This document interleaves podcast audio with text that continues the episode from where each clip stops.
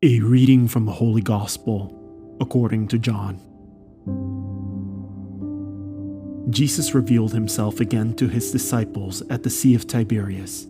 He revealed himself in this way.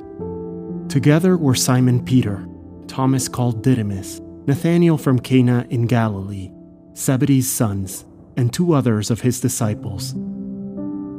Simon Peter said to them, I am going fishing. They said to him, We also will come with you. So they went out and got into the boat, but that night they caught nothing. When it was already dawn, Jesus was standing on the shore, but the disciples did not realize that it was Jesus. Jesus said to them, Children, have you caught anything to eat?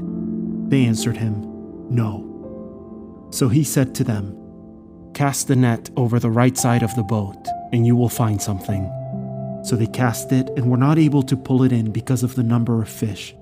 So the disciple whom Jesus loved said to Peter, It is the Lord. When Simon Peter heard that it was the Lord, he tucked in his garment, for he was lightly clad, and jumped into the sea. The other disciples came in the boat, for they were not far from shore, only about a hundred yards, dragging the net with the fish. When they climbed out on shore, they saw a charcoal fire with fish on it and bread. Jesus said to them, Bring some of the fish you just caught.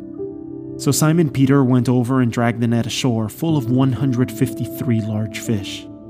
Even though there were so many, the net was not torn. Jesus said to them, Come, have breakfast. And none of the disciples dared to ask him, Who are you? because they realized it was the Lord. Jesus came over and took the bread and gave it to them, and in like manner, the fish.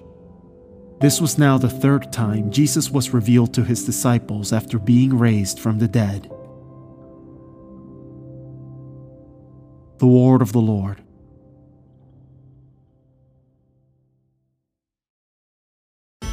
The Daily Gospel is produced by Tavella, the number one free Catholic app for parishes and groups. To listen to this episode and more devotional Catholic content without ads, make sure you download the Tabella Catholic app on the Google Play Store or the Apple App Store completely free. If you are a church leader, claim your parish on the app right away and start communicating with your parishioners at no cost. God bless you.